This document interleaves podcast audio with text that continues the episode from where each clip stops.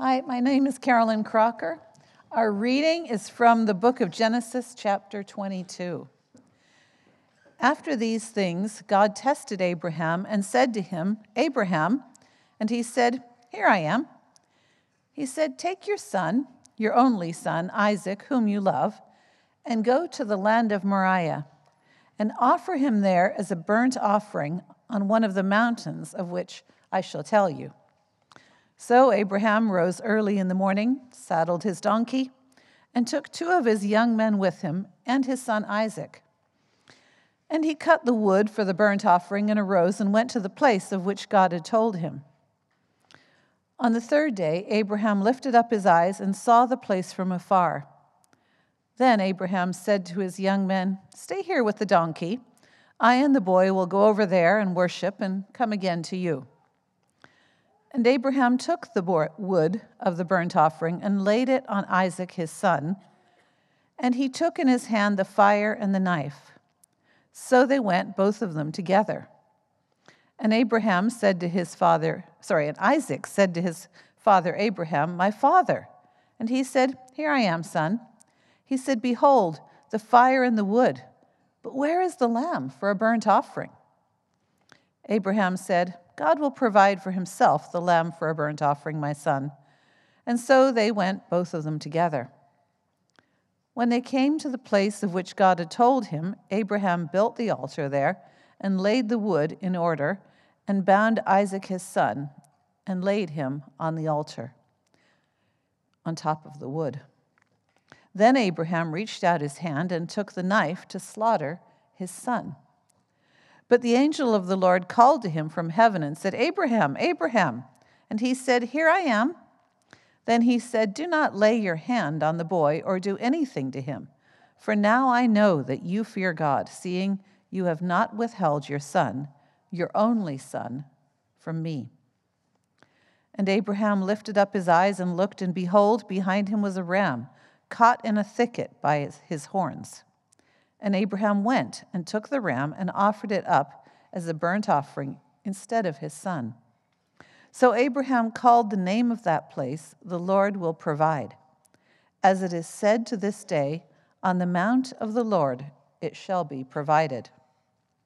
And the angel of the Lord called to Abraham a second time from heaven and said, By myself I have sworn, declares the Lord, because you have done this and have not withheld your son your only son, I will surely bless you, and I will surely multiply your offspring as the stars of heaven and as the sand that is on the seashore. And your offspring shall possess the gate of his enemies, and in your offspring shall all the nations of the earth be blessed, because you have obeyed my voice. So Abraham returned to his young men, and they arose and went together to Beersheba and Abraham lived at Beersheba. The word of the Lord. Good morning. Let's pray one more time, but for us this time, say the kids. Dear God, we do offer ourselves to you as we heard Abraham offer his son, and we surrender to your will for us. You know, my brothers and sisters here, you know what they need this morning. And so, as a means of your grace, I offer myself and pray you would connect to them, that you would use their being here for your glory with them. Um, maybe it's through the sermon or the songs or something we do out in the foyer. Someone remembers their name. Um, we ask you to watch over us and feed us here and gather us up to you. In your name, amen. Amen. Okay, let's try one more time. Amen.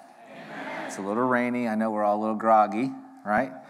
All right, um, we're going to play a game, okay? And I'm going to ask you if you can during this game to, to stand up.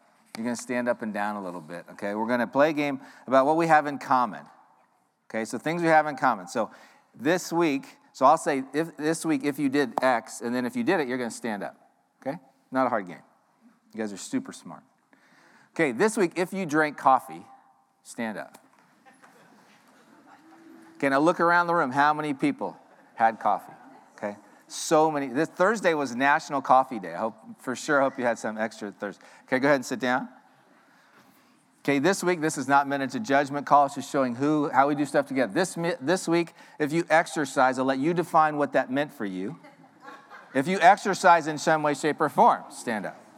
Look, men, women, boys, girls, all shapes and sizes. Excellent. Okay, you can sit down. You're getting exercise now, right? You're doing squats. You can count this later. Some of you with smartwatches, make it steps, go up and down really fast. Okay, this week, if you watch something on um, Amazon Prime, Netflix, or Disney Plus. Stand up. Now, because we're not doing accountability, I'm not saying how many hours. I'm just saying if you did. Okay, again, look around. Ages, shapes, sizes. Okay, please sit down. Okay, if you used a smartphone this week, stand up. Again, not asking for hours. You teenagers, you're welcome. Okay, sit down. This week, if you listen to a podcast, stand up or down. Okay? Okay, sit down. Thank you. This week, if you were on TikTok, stand up. Okay, I want you to turn around. These are the rock stars. I want you to turn around and look at these three lovely women who are up. Raise your hand if you thought they would be the people on TikTok. None of you did. This week, if you had to help a parent with their technology, stand up. Nice, nice. Maybe it was with TikTok or a podcast or a smartphone. Who knows? Okay, you can sit down. Look at all the things we have in common, right? Ages, men, women, boys, girls. Okay, here's another question. In your life, so not this week, but in your life, if you at some point have had to offer something to God that was really hard to offer, and I'll give you some examples before I ask you to stand. Something you had to offer that didn't make sense other than you had a relationship with God. So it could be you've done something during Lent, made no sense to anybody outside a relationship with God, or a job that you had or wanted that you offered to God, or a dream that you had to let go of. Maybe a relationship that you were in that you had to leave Maybe a child that you have had to offer to God because they're older and they're out of your control. Okay, if you've done any, if you've ever had to offer something to God, maybe you're here and you've, had, you've tithed. You're, you're a young person, you're like, I'm, I'm giving three bucks of my summer earnings to God and I don't want to do it, but I'm doing it because it's right for God. Okay, if you've ever had to offer something to God that was hard, would you stand? Okay, so again, just look around the room. Take in it's not two people, it's not just the paid staff or the clergy, it's not people old or young, it's everybody represented in some way. Okay, so go ahead and sit down. So, so keep that, that group in your mind. Because as we look at this passage this morning, Genesis 22, and the well known text about Abraham and Isaac and the altar and offering, it might be easy to look at that text and say, This is crazy. What is happening here? Why is this in my Bible? But if, if you think about what is being asked of Abraham, it actually is not uncommon. And it makes a lot of sense. So if you can open a Bible, if you have a Bible, turn to Genesis 22. If we could put up the first slide of Genesis 22, that'd be great. Just those first like seven verses.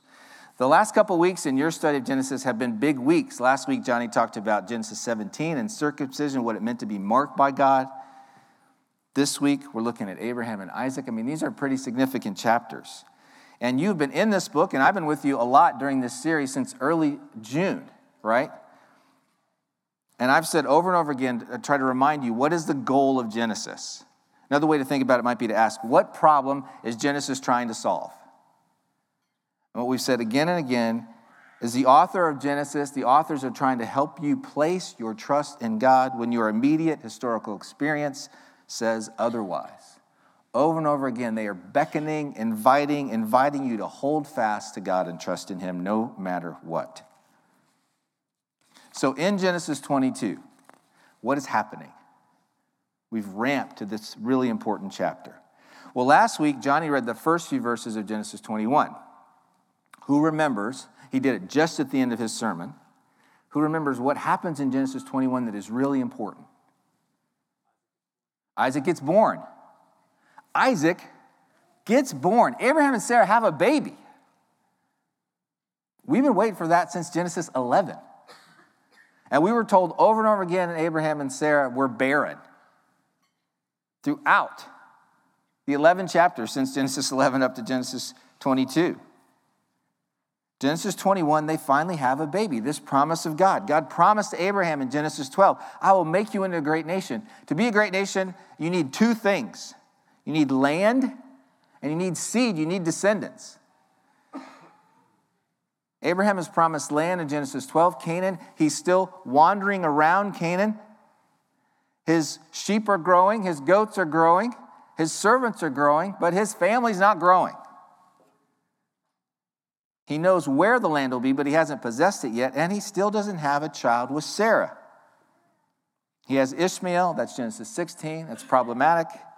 We won't cover that, you guys have touched on that a little before. But in Genesis 21, big things happen. In the first part, Abraham and Sarah, 100 years old, Abraham, 90 years old, Sarah, have a baby. Amazing. Sarah laughs. They name the baby laughter, but it's different than the laughter she had earlier when she heard she was going to be pregnant.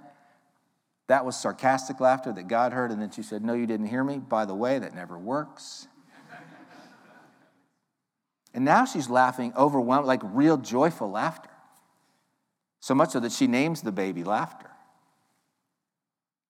Then in Genesis 21, Ishmael and Hagar are sent out, that is a problem. Not a problem's not the right way, but that situation is sort of God says to Abraham, Yes, send them out. I will take care of him. Ishmael will be a great leader, have a great nation as well.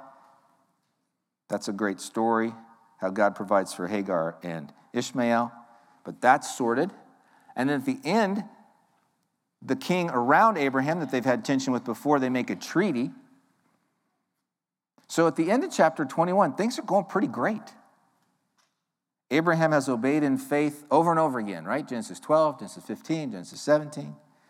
He's intimate with God. He has a son with Sarah, and there's peace. His immediate neighbor, who could be a threat, they make, he comes to Abraham and says, Let's make a, a treaty of peace between us. Things are super great at the end of chapter 21. He's sort of at a pinnacle of faith. He's 100 years old, he has a child, things are at peace. Things are going great for Abraham. And then we come to Genesis 22. About 15 ish years later, Isaac's probably a teenager. And we see that those steps of faith that Abraham was invited to take, he gets to keep taking steps of faith. In fact, we'll find that the steps of faith he was taking were preparing him to take this step and to take other steps. He's been building muscles. What the, what the narrator tells us is that God tests Abraham. Now, that is a comforting word for those of us reading it. It assures us that God is not a proponent of filicide, of, children, of parents killing their children. But guess who doesn't know that at the beginning of Genesis 22? Abraham. He doesn't know he's being tested. What he does know is he's being invited to obey in a way he never thought he'd be invited to obey. God is approaching Abraham like he does with us, like as you stood a minute ago in your own situations that you can remember and name. You're invited to a question of trust and worship. One scholar says this the opening comment, God tested Abraham, warns the reader that the coming narrative will strain Abraham's faith and obedience to the uttermost I think that verb is so great there. It's going to strain his faith. To the uttermost, in order to reveal his deepest emotional attachment, is he willing to love God with all his heart, all his mind, and all his soul? Think back again to maybe the, the situation why you stood when I said if you had to offer something, and did it feel like your, your faith and your trust and your call to obedience were being strained? I can think of things in my life, for sure, it felt like I was being strained. Remember, he's 115 years old. He's kind of done a lot of things. But he has not arrived yet in his life with the Lord. This is an unexpected test. We've all been waiting, right? He needs a seed, he needs a kid. This doesn't make rational sense. Both Martin Luther and John Calvin say here it seems like God is conflicted, and what he's asking of Abraham is conflicted.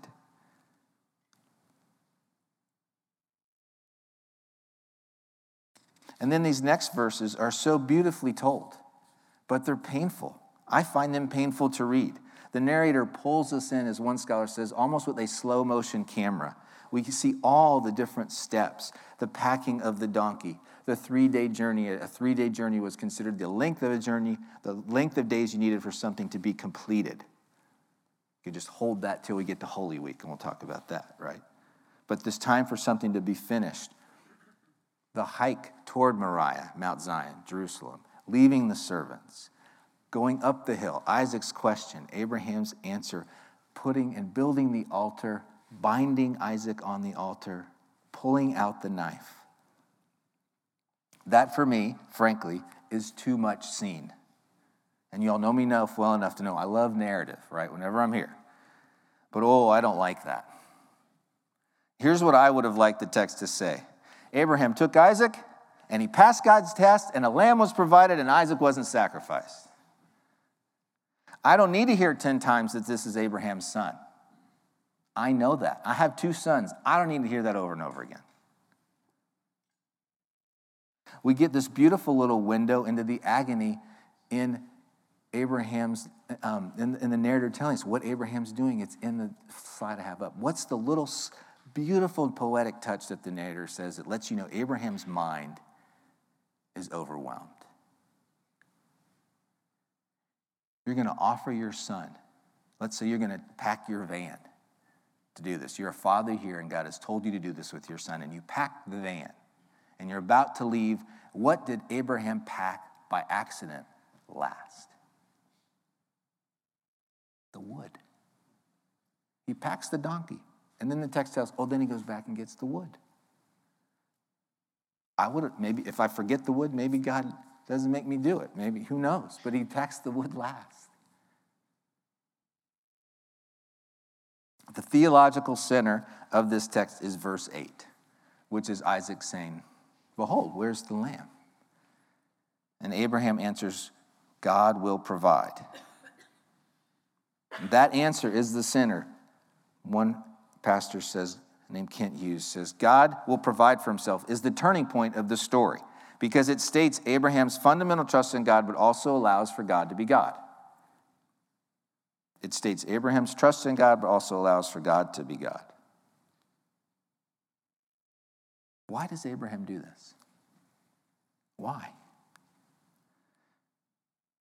One way is because in his own life, he has trusted again and again, and he has seen already resurrection. He has seen that God is in the business of bringing life from death. This is how Hebrews 11 helps us know more about Abraham's life. This is Hebrew 11, 17 and forward. By faith, Abraham, when God tested him, offered Isaac as a sacrifice. He who had embraced the promises was about to sacrifice his one and only son, even though God had said to him, It is through Isaac that your offspring will be reckoned. Abraham reasoned that God could even raise the dead. And so, in a manner of speaking, he did receive Isaac back from death. James tells us that Abraham fathered a child with Sarah who, quote, was as good as dead. He's 100, she's 90. God's asking me to do this. It doesn't make sense, but I've seen him bring life from seeming death before. And matter of fact, it seems to be that's the business God is in. So I will trust and I will obey. And God does provide, right? The angel comes and stays the hand of Abraham. And there's a lamb. And they sacrifice the lamb and they worship, and the promises are renewed and expanded. And literally, that obedience trickles down to you and me. Praise the Lord, he obeyed because you and I wouldn't be here if he hadn't done that. This is a beautiful passage. It's super intense. I find it a little bit exhausting, frankly, to have been in it this week. But can it help us now? Yes. And I'd like to highlight three particular ways. First, this passage reminds us that in a robust life of faith, a lifelong journey with God, you and I will all have chances to put Isaac's on the altar. Again, you saw it in your own standing up, all ages. None of us have arrived. In fact, two of the three texts for morning prayer this morning, two of the three in the Anglican rite of morning prayer, talk about God testing either Israel or the New Testament church in 1 Peter. Many of you probably saw that one of our, our international church heroes, Brother Andrew, passed away this week. If you're not familiar with Brother Andrew, I'd encourage you just go online. Brother Andrew, God's Smuggler. If you haven't read his book, God's Smuggler, you should. But this uh, was a, a Dutch man who gave his life to the Lord and smuggled Bibles all over the world behind the Iron Curtain, particularly first within his organization, Open Doors, continues to smuggle Bibles all over the world. Why? Because he offered his life literally to God over and over again as he drove to border checks where if they found Bibles, he'd be arrested and his hidden, hidden in his Volkswagen Beetle initially. Over and over again. Some of you are probably familiar, and I bet we've all sung worship, worship music by the Vineyard, which started back with a man named John Wimber. And if you know John Wimber's story, you know he's a, a musician, gifted musician, trying to make it in the music industry, met Jesus and felt like Jesus was telling him to give all his music to the Lord. So he took and literally threw out his music. And his wife said, at that moment, vineyard music was born, when he threw it all out. Yesterday, I had a chance to be with one of my life heroes at the memorial service for the funeral for a man named Paul Kokulis. Paul and um, Carolyn Kokulis are longtime members of Fourth Presbyterian Church across the river. And if you know that church, you know Mr. K. Everybody knew Mr. K. He passed away in August, the age of 98.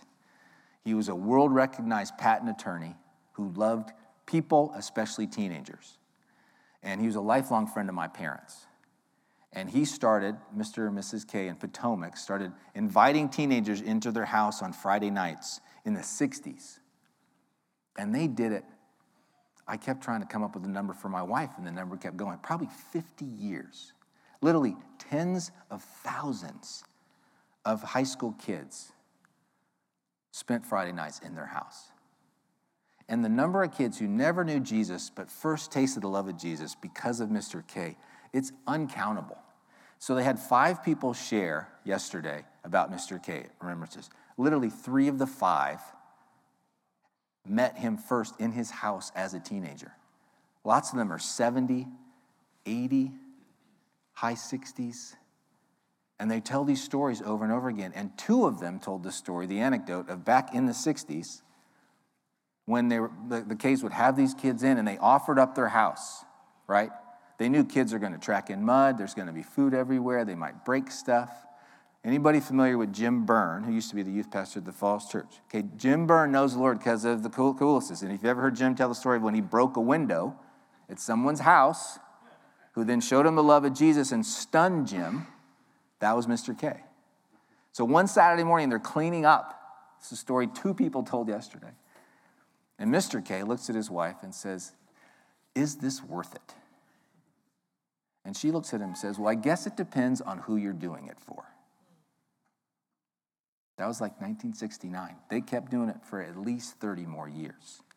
And when they did that in 1969, because I know their kids, I was sitting there last night, yesterday, and I thought, four, their kids were all 10 and under.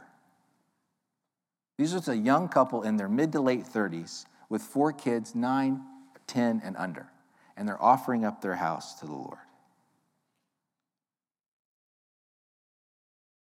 You and I, if we walk with Jesus, are all going to have a chance to offer things to the Lord. The little things we do that might, that we look back and they might seem little, are huge at the time, and they keep preparing us for what God asks us to do next. And the same question is begged of us that it is of Abraham or Mr. and Mrs. K. Do I believe God can provide? Who am I doing this for? Can God bring life from death? What happens is this, this tension, what we realize of testing and provision, is actually a precursor to what we do see with Jesus in Holy Week, which is crucifixion and resurrection. Walter Brueggemann says this the dialectic, the tension of testing and providing in our narrative, becomes the dialectic crucifixion, resurrection in the faith of the church. What we believe is that God can bring life from death, and He does it all the time. So then, the real pinnacle of your and my life with God is Genesis 22, not Genesis 21. As great as Genesis 21 is birth of kids, there's a treaty. One scholar I read this week had this great line What is at risk in Genesis 22 is not Isaac's life, but Abraham's life with God. So when you and I are confronted with those opportunities, that's what's at risk. So, Abraham reminds us you and I, if we live with God, we'll have a chance over and over again to offer things and offer ourselves to the Lord in worship time, money, plans, people. Second, then, obedience in those offering seasons is hard. It's really hard. It's lonely hard. It's that slow motion camera hard. It's not like, oh, I went to Trader Joe's and they're out of my ice cream hard.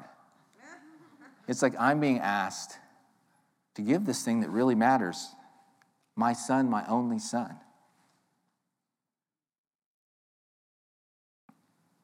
So, how do we do that then? There are three lovely tips here in this passage from Abraham. First, you and I should pray again and again Here I am. Here I am. Abraham says it three different times twice to God and once to Isaac in the text.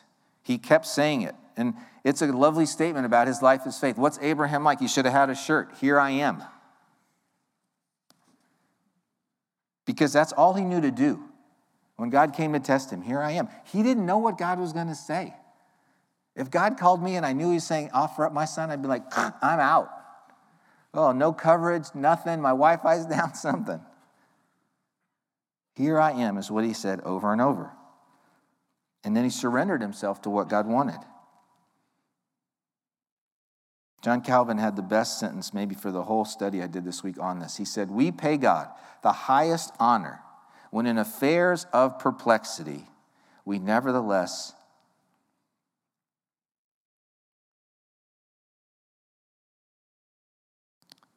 Calvin was not an emotional man, so I should not be laughing, crying during this quote. When in affairs of perplexity, we nevertheless entirely acquiesce to his providence.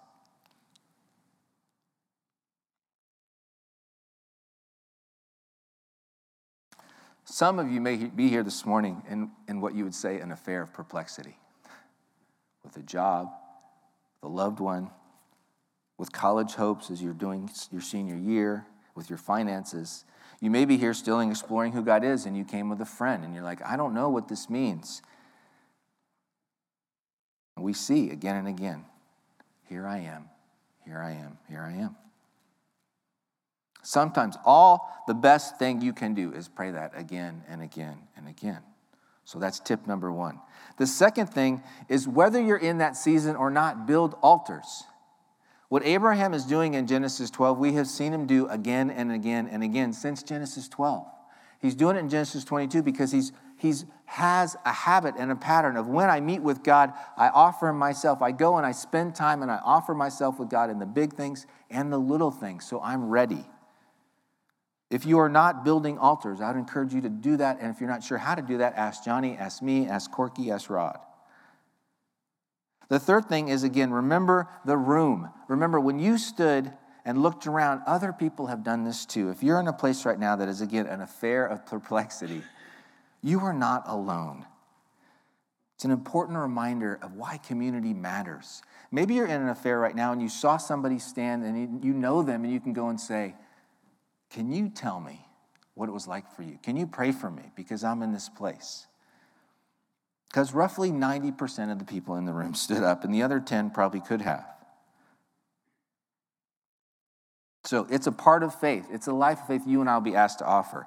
Obedience is hard, and Abraham gives us tips. And then, third and last, in those seasons, most importantly, God is there to provide and be with you. How many of you remember back when we did Genesis 1 and 2, and then 2 and 3 in, in late July, early August? I talked about God's names in those chapters, and how in Genesis 1, we get one name of God, God Elohim, over creation. And then in Genesis 2, we get God of the covenant down in with his people and how important it was to catch those names because both those things matter, right?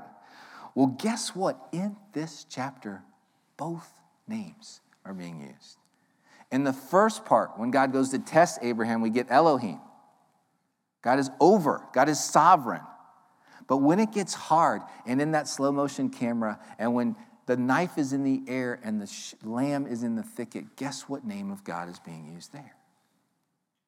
God in with his covenant people. Because what he's doing is affirming his covenant with Abraham in a deeper way, just like he affirms it to you in a deeper way when you make those same kind of offerings.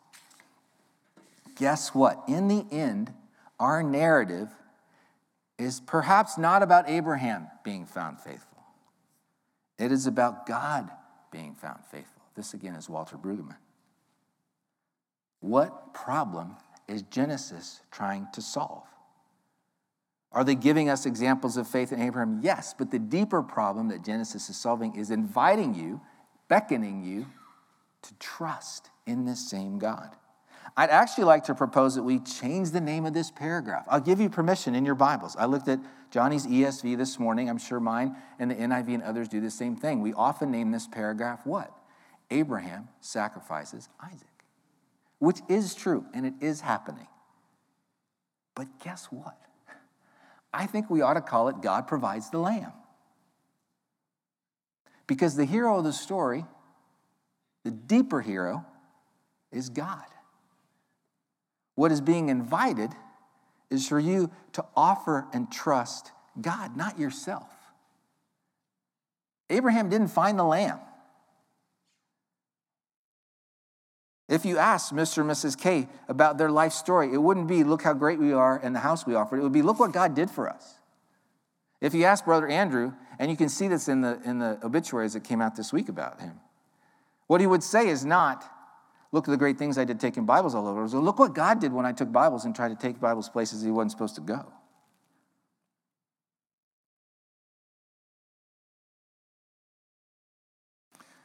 Abraham did not fail to believe God's promises in spite of contrary visual evidence. This is Bruce Waltke. He did not fail to believe God's promises in spite of contrary visual evidence. I've said this to you since June. You and I will have places in life where it looks like God is not there. Or it might feel conflicting what he's asking you to do. Or it doesn't make any sense to your friends who know, God, or even your friends who do know God and yet you know it's what God is asking you to do. God tests his saints through adversity or hardship to prove the quality of their faith, to remind you he brings life from death, and that you can trust him, and that is the best life possible. So, can we finish with something a little more vulnerable? If you are here and you are, are in a particular affair of perplexity, I'm going to close in prayer. And would you be willing just to stand up? And some, as I close, if people would just extend their hand towards those people, you don't have to. You might just want to sit. I'm still going to pray for you. I don't know you all. But some of you might be here feeling like, I am in a place like that, and it is frankly way too hard for me to handle my own. So let's pray. If you feel comfortable, please stand and folks near you might just stretch a hand out, okay?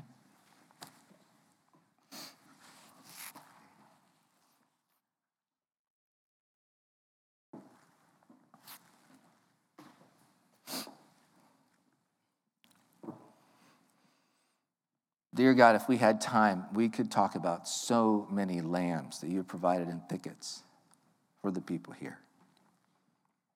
And I lift them up. These are our brothers and sisters. They are struggling. They are publicly saying things are too hard.